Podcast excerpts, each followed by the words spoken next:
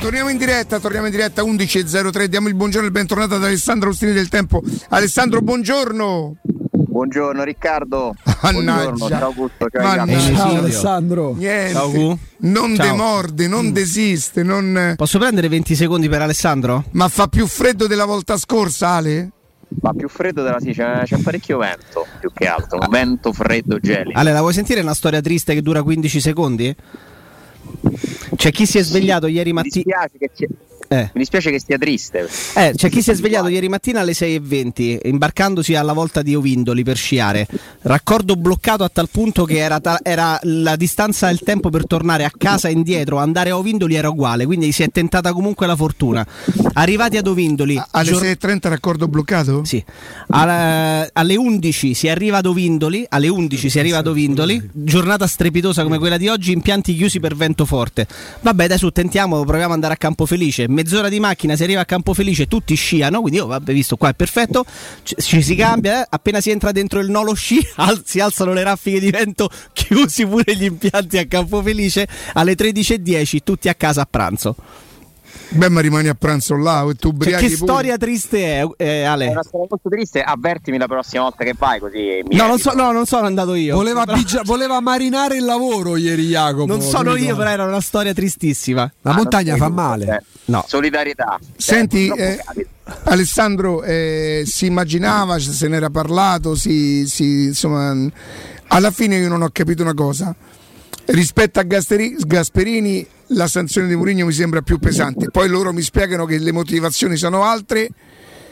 Se si andasse dietro anche un pochino alle motivazioni e a qualcosa che trapela intorno a quello che è accaduto, sembrerebbe che la sanzione di, di, di, di Mourinho sia addirittura stata ridotta, sì. Concettualmente oh, bravo, re, eh, se leggiamo le norme eh...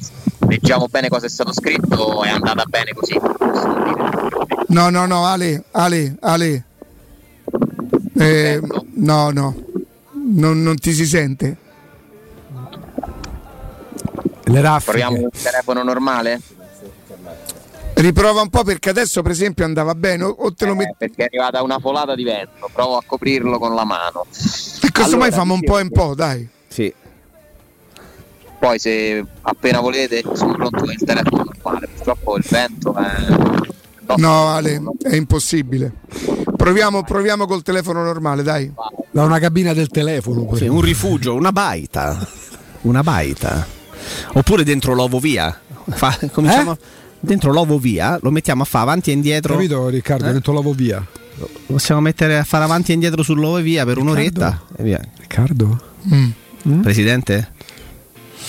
Riccardo, oh, tappo, caspiterina, taps.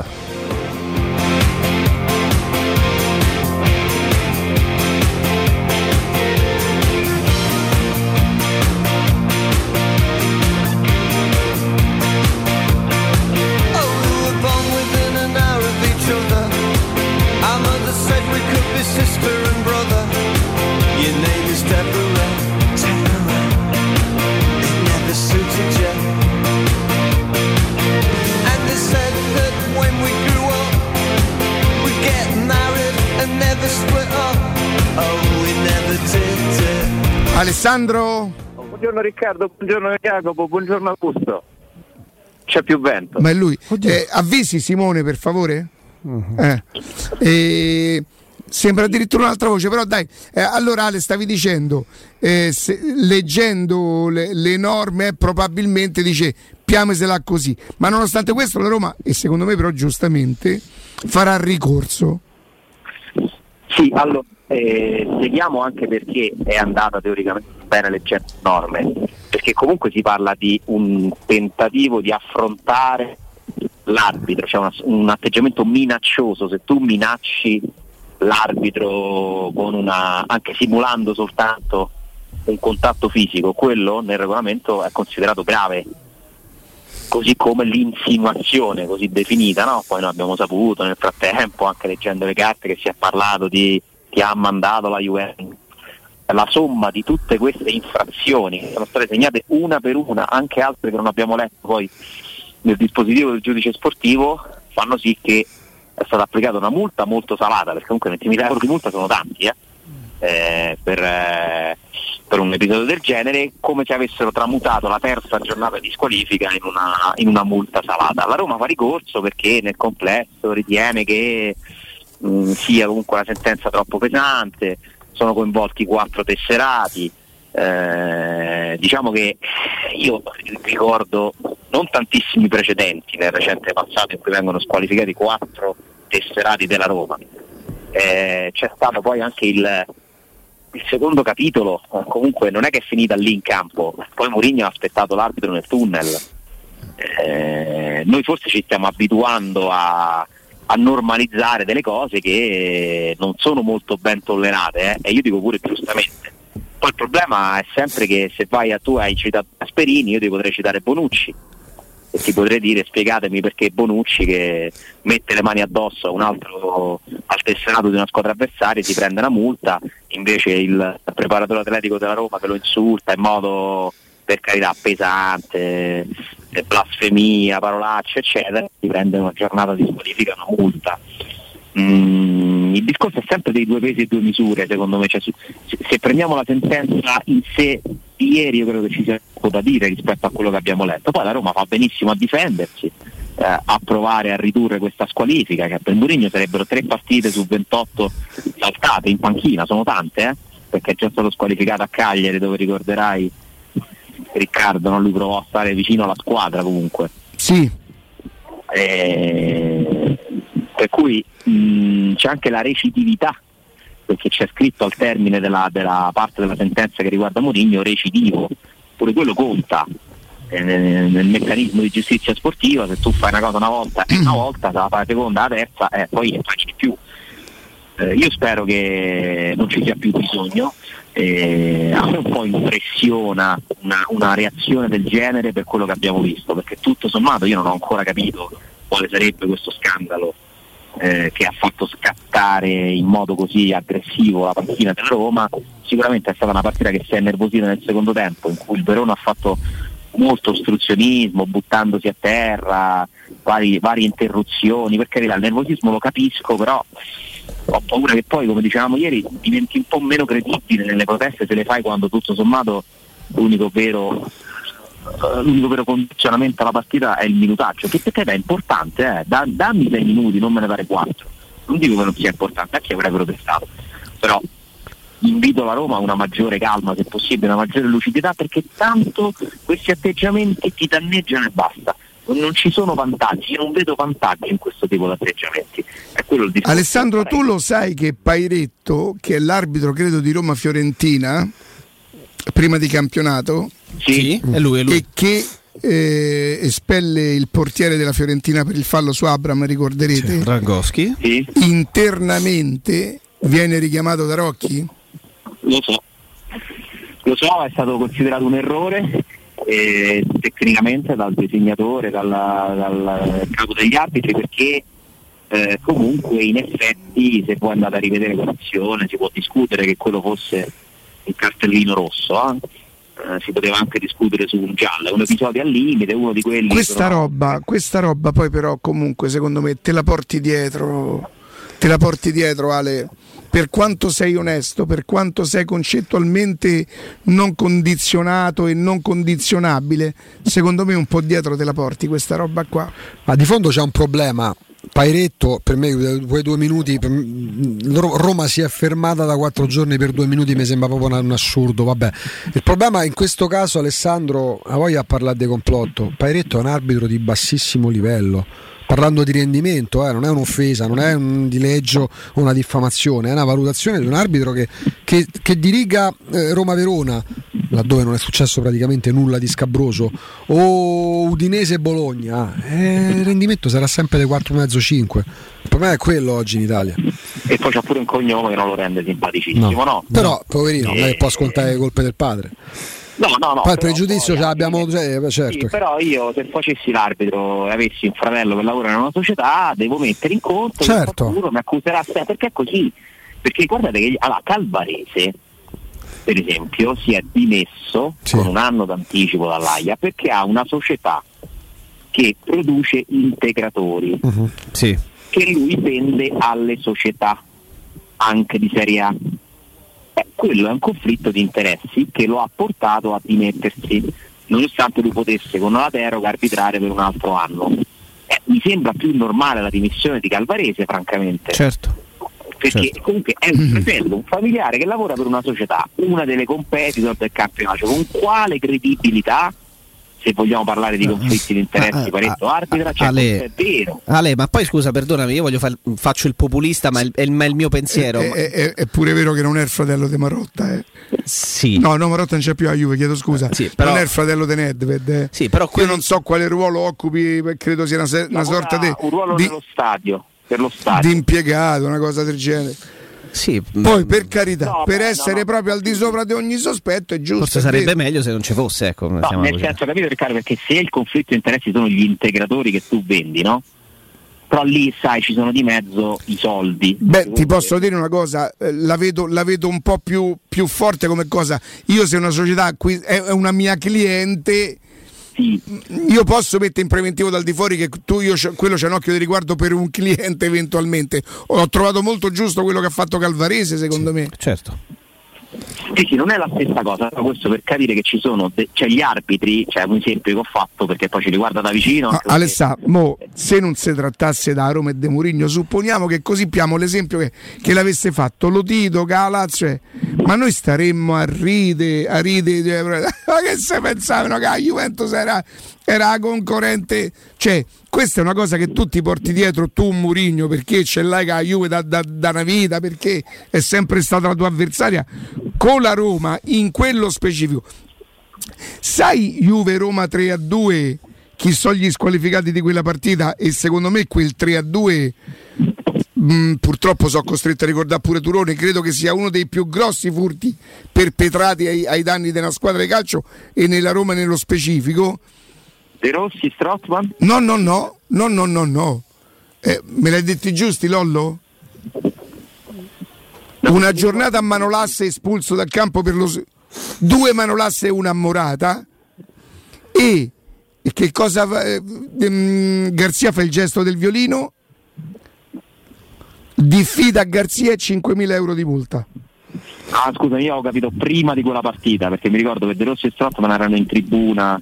Ah sì, no, vabbè, eh, vabbè, oh, vedi, vedi, vedi, io ti dico che Quattro, quattro espulsi eh, per quella partita là, per una cosa che sicuramente c'erano due minuti di più. Io ho detto stamattina che seppure non ci fossero stati e fossi stato Pairetto avrei dati comunque, proprio per dire, mo voglio vedere che mi dite, no? Una cosa tipo una cosa così denota un momento di, di nervosismo e quanto la Roma tutta vada dietro a Mourinho. La Roma, giustamente, attenzione, difficile oggi, eh? Giustamente ci crede, e io ho dovuto prendere atto a malincuore, perché tu mi conosci sotto sto punto di vista, Ale, che il brand Mourinho è più importante del brand Roma, e quindi farò per la Roma, farò pure questo qui, che per me è una violenza proprio. È quello che hanno scelto i Friedkin, Ale. Eh, sì, è quello che hanno scelto anche eh, di appoggiare totalmente i tifosi della Roma, che, che comprendo, che capisco, perché poi eh, ovviamente il tifoso, Alessandro, ma questa cosa valutiamola bene. La Roma mo, anche vista giustamente dalla loro ottica, no? Io me, me, provo a mettermi nei loro panni egoisticamente, caro, ma ottava normalmente a Roma.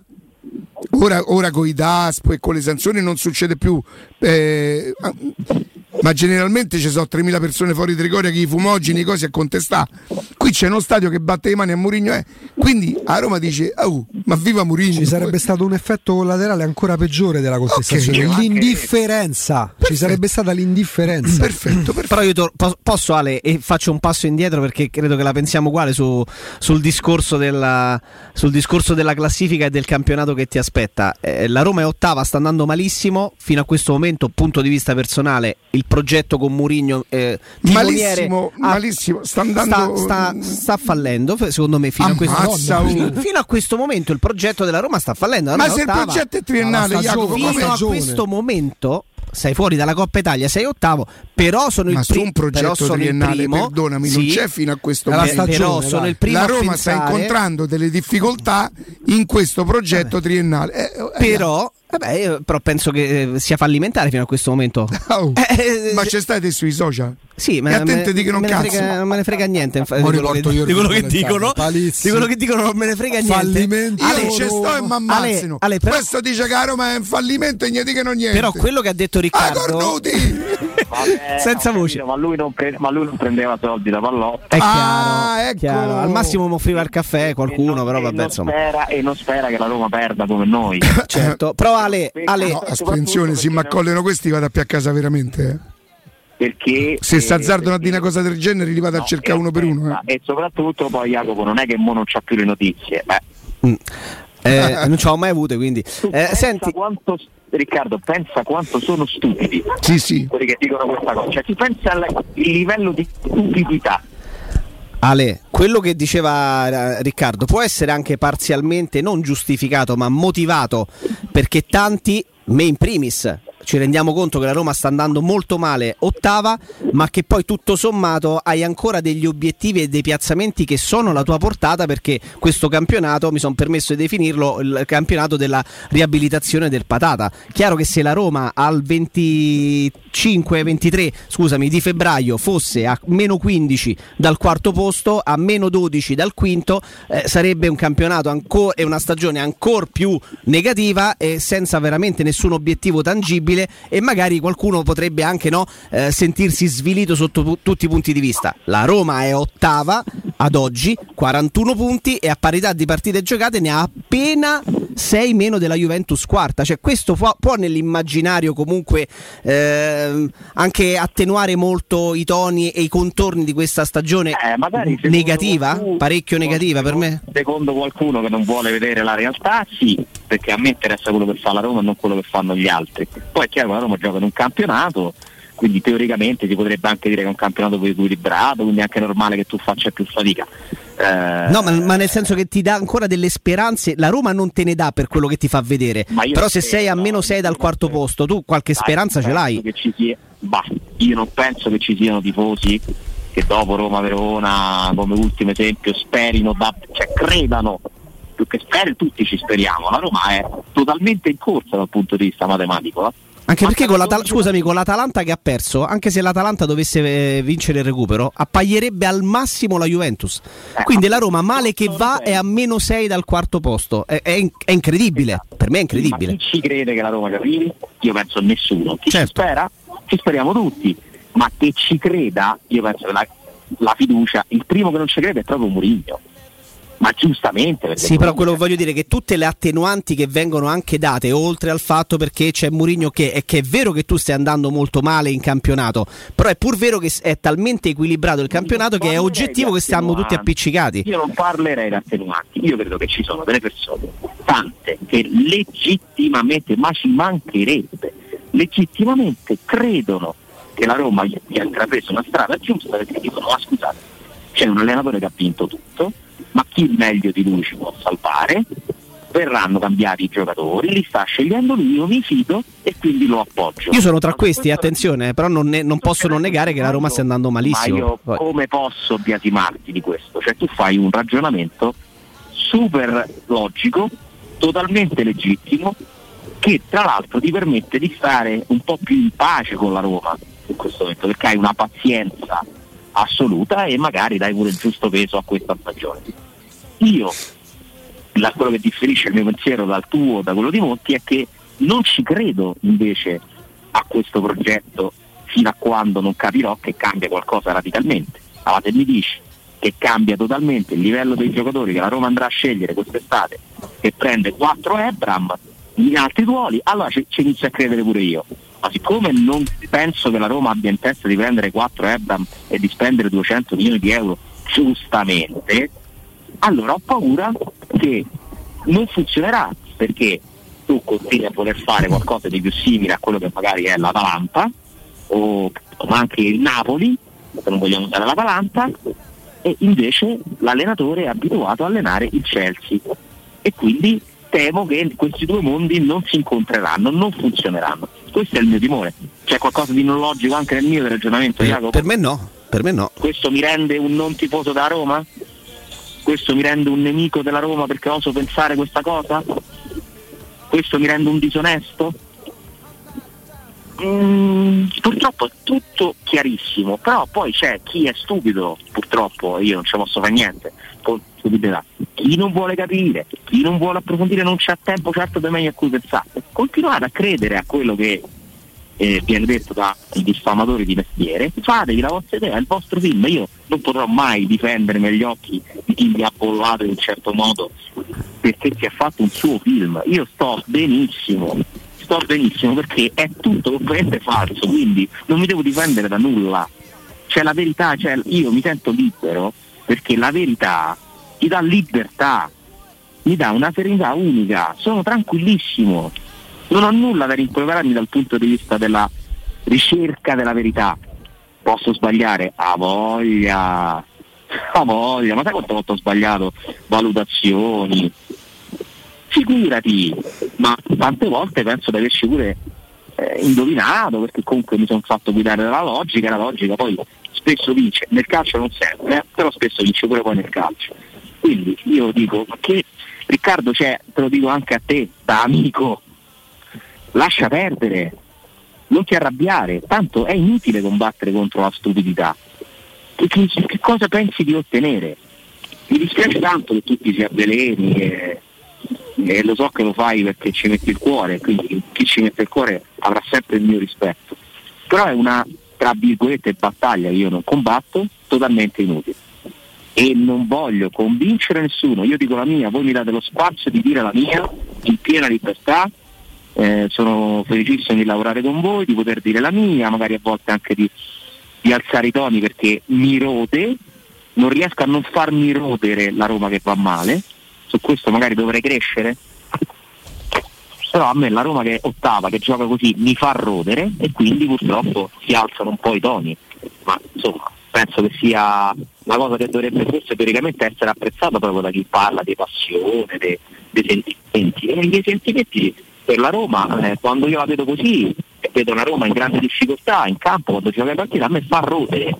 Che vi devo dire? Eh, non me ne dovrebbe fregare niente, ma non penso che anche tipo di Roma non gliene freghi niente che gioca male.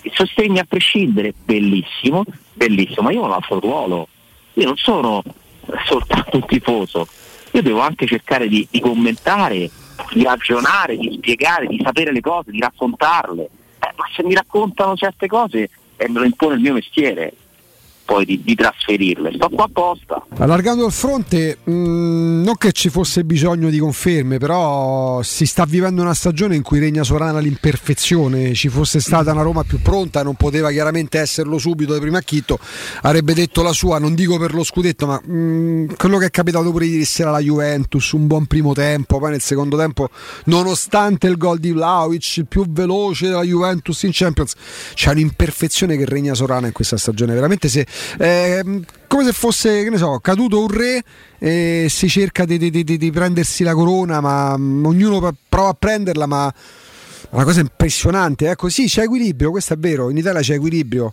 ma mamma mia quanto si deve lavorare un po' tutti, eh. Assolutamente, perché che succede? Che il re è caduto da diversi anni e la Juventus è una squadra in ricostruzione che sta faticando anche quest'anno, compresa direi la partita di ieri, a dimostrarsi la squadra che era, eh, non, non è più una squadra solida, una sicurezza, tutt'altro. L'Inter, lo sapevamo, alla fine nonostante stia in testa alla classifica, no, non ci sta, però insomma virtualmente sì, vincendo il recupero col Bologna, è comunque una squadra indebolita rispetto allo scorso anno, eh? Perché se tu cedi Lukaku e Hakimi, eh, prendi Dumfries e Dzeko, rimani molto, e Correa, rimani molto forte, ma ti sei indebolito, eh, quindi questo è il risultato. Però attenzione, ci sono due verità secondo me rispetto alla Roma, cioè la verità della classifica dice che eh, tutto sommato non sei così lontano, no? Uh-huh. Eh, però poi c'è la verità del campo, delle partite. Io quando vedo le partite delle altre squadre vedo un livello molto diverso da quello della Roma, purtroppo. Eh? A questo momento sì. Se la Roma fosse una squadra diversa da, quello, da come si sta mostrando adesso, per esempio, classifica la mano che lascerebbe comunque adito a, a ambizioni, su chi la faresti la corsa? Chiaramente dici, per arrivare in Champions dovresti superare sia l'Atalanta sia la Juventus. La Lazio e la Fiorentina purtroppo classifica la mano, ma parlando di Juventus-Atalanta, su, puntando almeno per guadagnare una posizione su una delle due, su chi punteresti? Sull'Atalanta, perché l'infortunio di Zapata unito ai problemi di Ilicic e alla stagione di Muriel, che è tornato Muriel, purtroppo per loro, e la cessione di Piccoli in prestito al Genoa nell'ultimo giorno di mercato ha azzerato, sì, sì. azzerato il potenziale offensivo dell'Atalanta, che secondo me pagherà Dazio, lo sta già pagando da questo punto di vista. Eh, L'Atalanta non ne ha vinta una delle ultime cinque, no. delle prime die, die, addirittura no, forse delle prime quindici in classifica in campionato. Eh, no, eh, fi- delle prime undici è l'unica squadra a non averne vinta nemmeno una. Sì, perché poi c'è l'Empoli. No, ma la, il dato inquietante per loro è che l'Atalanta in questo campionato, Alessandro, in casa ha vinto solo due partite, con Spezia e Venezia.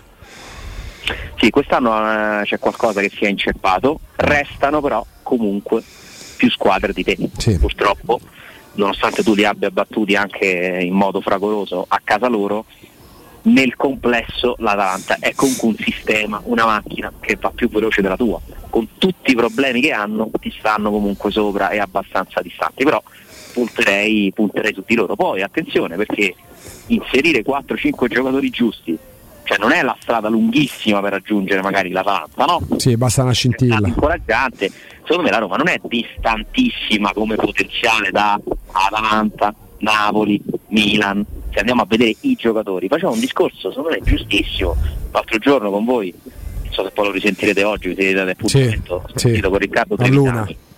Eh, Riccardo Trevisani fa un quadro secondo me eh, oggettivo della situazione, quando lui dice ma Messias, Calabria, eh, Brian Diaz sono così più forti dei giocatori che allena Mourinho. Ale è quello che mi ha portato per esempio a inizio stagione ad aver tanto preso una bella toppa, ma a vederla inizialmente in fase di previsione diversamente da voi, nel senso che per me, ma non solo nel gioco delle figurine, ma la Roma, che teoricamente ancora l'avrebbe, ma poi la vedete cascano le braccia, aveva la possibilità di essere competitiva magari fino alla terz'ultima, quart'ultima giornata per il quarto posto, perché ma poteva sì. proprio arrivare quarta, eh.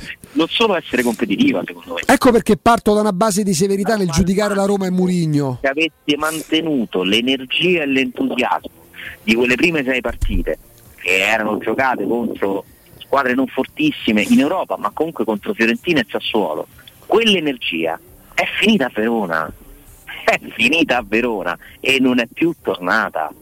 Abbiamo rivisto la Roma sporadicamente fare delle ottime partite contro il Napoli, contro l'Atalanta, nel primo tempo di Empoli.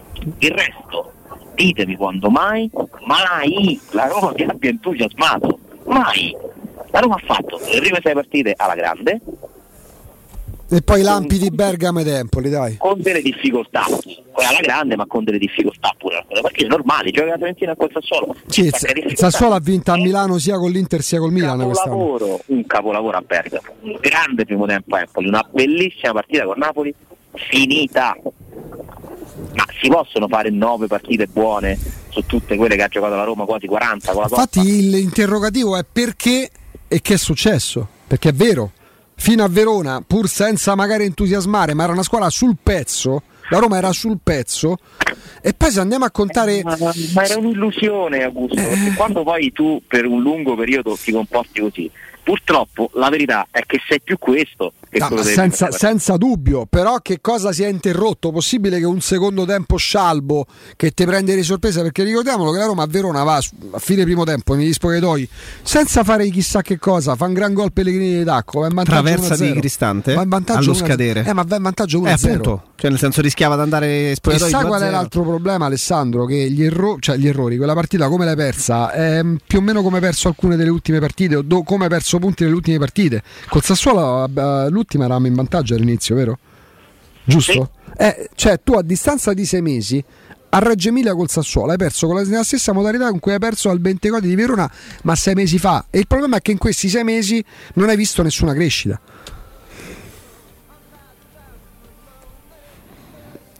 Esatto. Mi sa che Alessandro è caduto. Abbiamo, abbiamo perduto sì. Alessandro. Speriamo che non sia ecco, stato spazzato via da eh una no, colata eh, di vento. Una raffica di vento no. finita, da, so. Raso. Però era su un cucuzzolo. Era la palese che si trovasse su un cucuzzolo, quindi potrebbe essere, potrebbe essere piuttosto pericoloso. Ecco, per chi non, per chi non è poco, molto pesante. Ecco. Daremo un gran bel consiglio. Anzi, ce lo darà adesso che se riusciamo a stabilire il collegamento. Un amico, un amico di tutti noi, fondamentalmente. E per le giovani leve, per i ragazzi, le ragazze, ehm, cosa...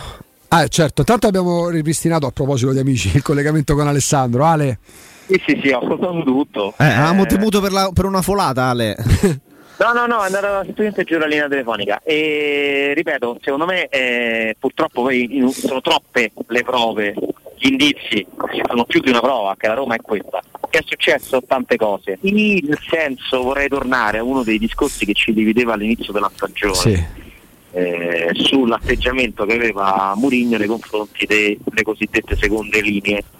Sì. La mia perplessità era legata al fatto che se tu a ottobre cominci a fare i buoni cattivi e i cosiddetti cattivi, presunti cattivi, nel senso cattivi giocatori non capaci, non all'altezza della Roma, li escludi totalmente, rischi di secondo me depotenziare ulteriormente la squadra, perché tanto quelli hai e quelli ti devi tenere, e il mercato di gennaio comunque ti ha portato due calciatori, non te ne ha portati otto come era normale che fosse, due calciatori che tanto stanno anche nelle ultime gare avendo delle difficoltà a dimostrarsi eh, migliori di quelli che c'erano prima in assoluto, no?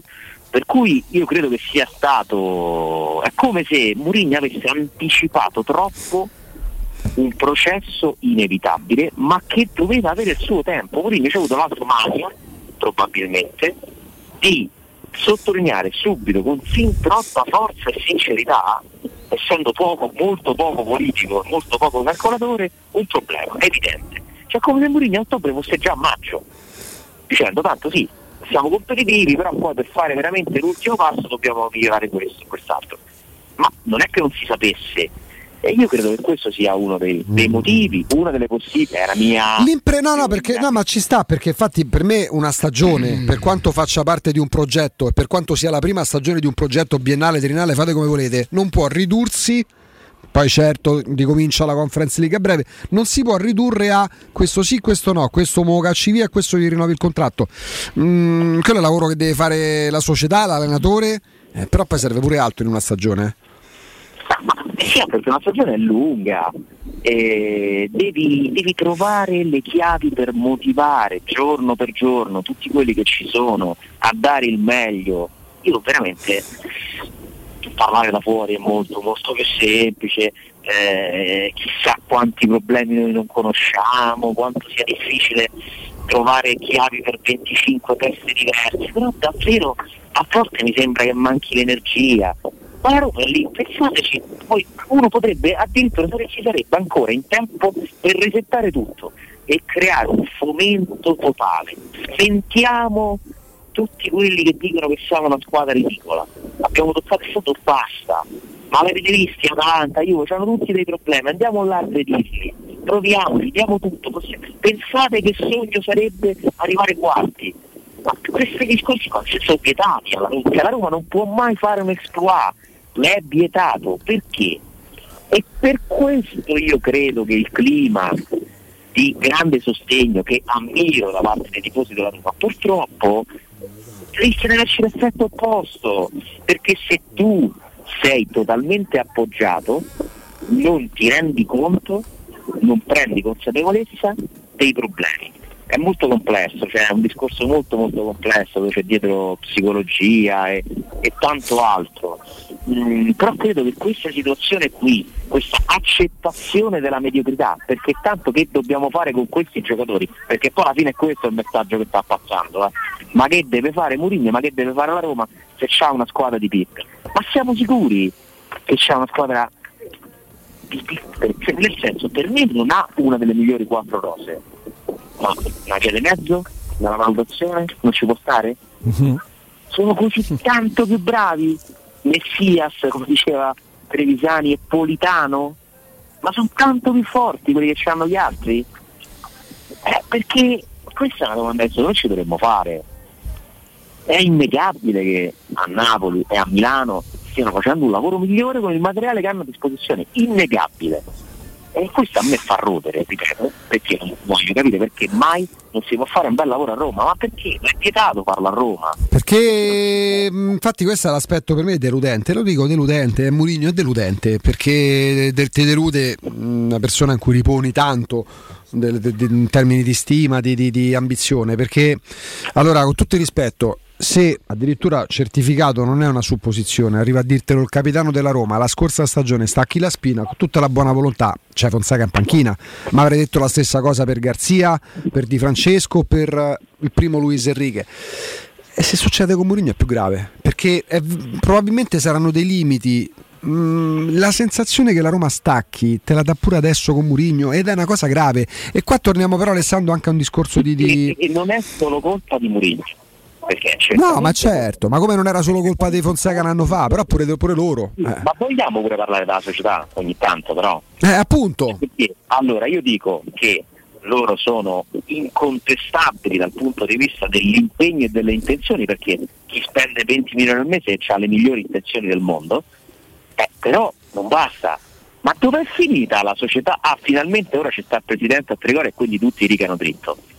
Quest'altra favola, sì, che vabbè. Fine ha fatto? Vabbè. Cioè, perché prima era eh, ma tanto a Trigoria nessuno si impegna perché tanto non c'è se... eh, ma la dovrebbe valere pure adesso, e temo che valga pure adesso, perché neanche adesso si è riusciti in nessun modo a creare a Trigoria un clima che spinge i giocatori a dare il massimo. È tutto lì, prima facevamo riferimento al baldinismo, um, quella, quell'etereo um, modo di pensare, è, uguale, di uguale. È, è la cosa più sbagliata al mondo. I, gio- i, giocatori devi, de- i giocatori devi pressarli, devi, devi, devono entrare proprio che, che, che arrivano mezz'ora prima dell'allenamento. Non, non faccio un discorso di doppie sedute, non è l'allenamento il giocare contro gli allenatori, è io giocatore che so, ho ventidue anni, ventuno anni, con la vita che faccio, sì, faccio lo, lo, uso tutta la retorica del mondo, Alessandro. So che oggi ci sto, magari tra due anni sto da un'altra parte. Dico, ho perso una partita che sia un derby, un primo turno di Coppa Italia, ma se non frega niente a te dirigente, a te proprietario, ma cosa diavolo vuoi che me ne importi a me? No, poi in questo momento sei totalmente nullo. Mi dite qual è la figura che dovrebbe affiancare Mourinho e far sentire la voce della società dal punto di vista della motivazione? Eh, quella purtroppo a Roma manca da vent'anni. Ma chi? Non c'era manco prima, manca da troppi anni. Però quello che dice, adesso il mister va parlato, adesso però parliamo noi. Cari signori, dite ai vostri procuratori che non vogliamo neanche, non gli rispondiamo neanche al telefono se volete parlare di rinnovo di contratto. Vi state giocando da schifo, vi siete fatti umiliare da tre ragazzini che vi hanno insegnato come si gioca a calcio. Cioè, chi, ditemi chi potrebbe avere lo spessore di fare un discorso del genere? È quello che mancava quando la Roma perdeva partite in Coppa Italia gli anni passati, non c'è, non c'è. Perché vi rendete conto che c'è una squadra dove ci sono giocatori offesi perché quello guadagna di più? Allora sì, sì. Ti rigiro la domanda, Alessandro, qual è stato l'ultimo dirigente che faceva qual è stato l'ultimo dirigente nella storia della Roma che ha fatto una cosa del genere? Però io non me lo ricordo. Forse deve arrivare a Franco Sensi. Eh, forse sì, eh? Forse sì. Ma io, però aspetta, aspetta là, in modo diverso, con un linguaggio diverso, io credo che Walter Sabatini fosse uno che... No, io non mi trovo d'accordo su questo. In un certo modo. No, su questo non mi Forse voleva un po' troppo bene i eh, giocatori, troppo, però. Era quello, per me non era la figura. Lui, essendo un sentimentale, lui disse che Cadoia non era la vita, dai. Tendeva um, a un po' a coccolarli, che è per quello. Carità, beh, è perché i giocatori non lo meritano, non perché sia sbagliato avere sì, sentimenti. Sabatini che coccolava era quello che si metteva a chiamare alle due di notte, al mezzanotte, Nainggolan per sapere dove stava. Eh, ma come un padre che cerca di capire dove sta il figlio, però non come un padrone, non come un datore di lavoro che deve no, imporre la disciplina. Stava sopra la squadra, magari sì, non si arrabbiava. Cioè, ah no, che avesse parlare. Rapporto con i giocatori, sì. Ah, le abbiamo sforato un'altra volta, grazie. Grazie a voi. Ciao, ciao Alessandro. Di la montagna. Ciao ciao.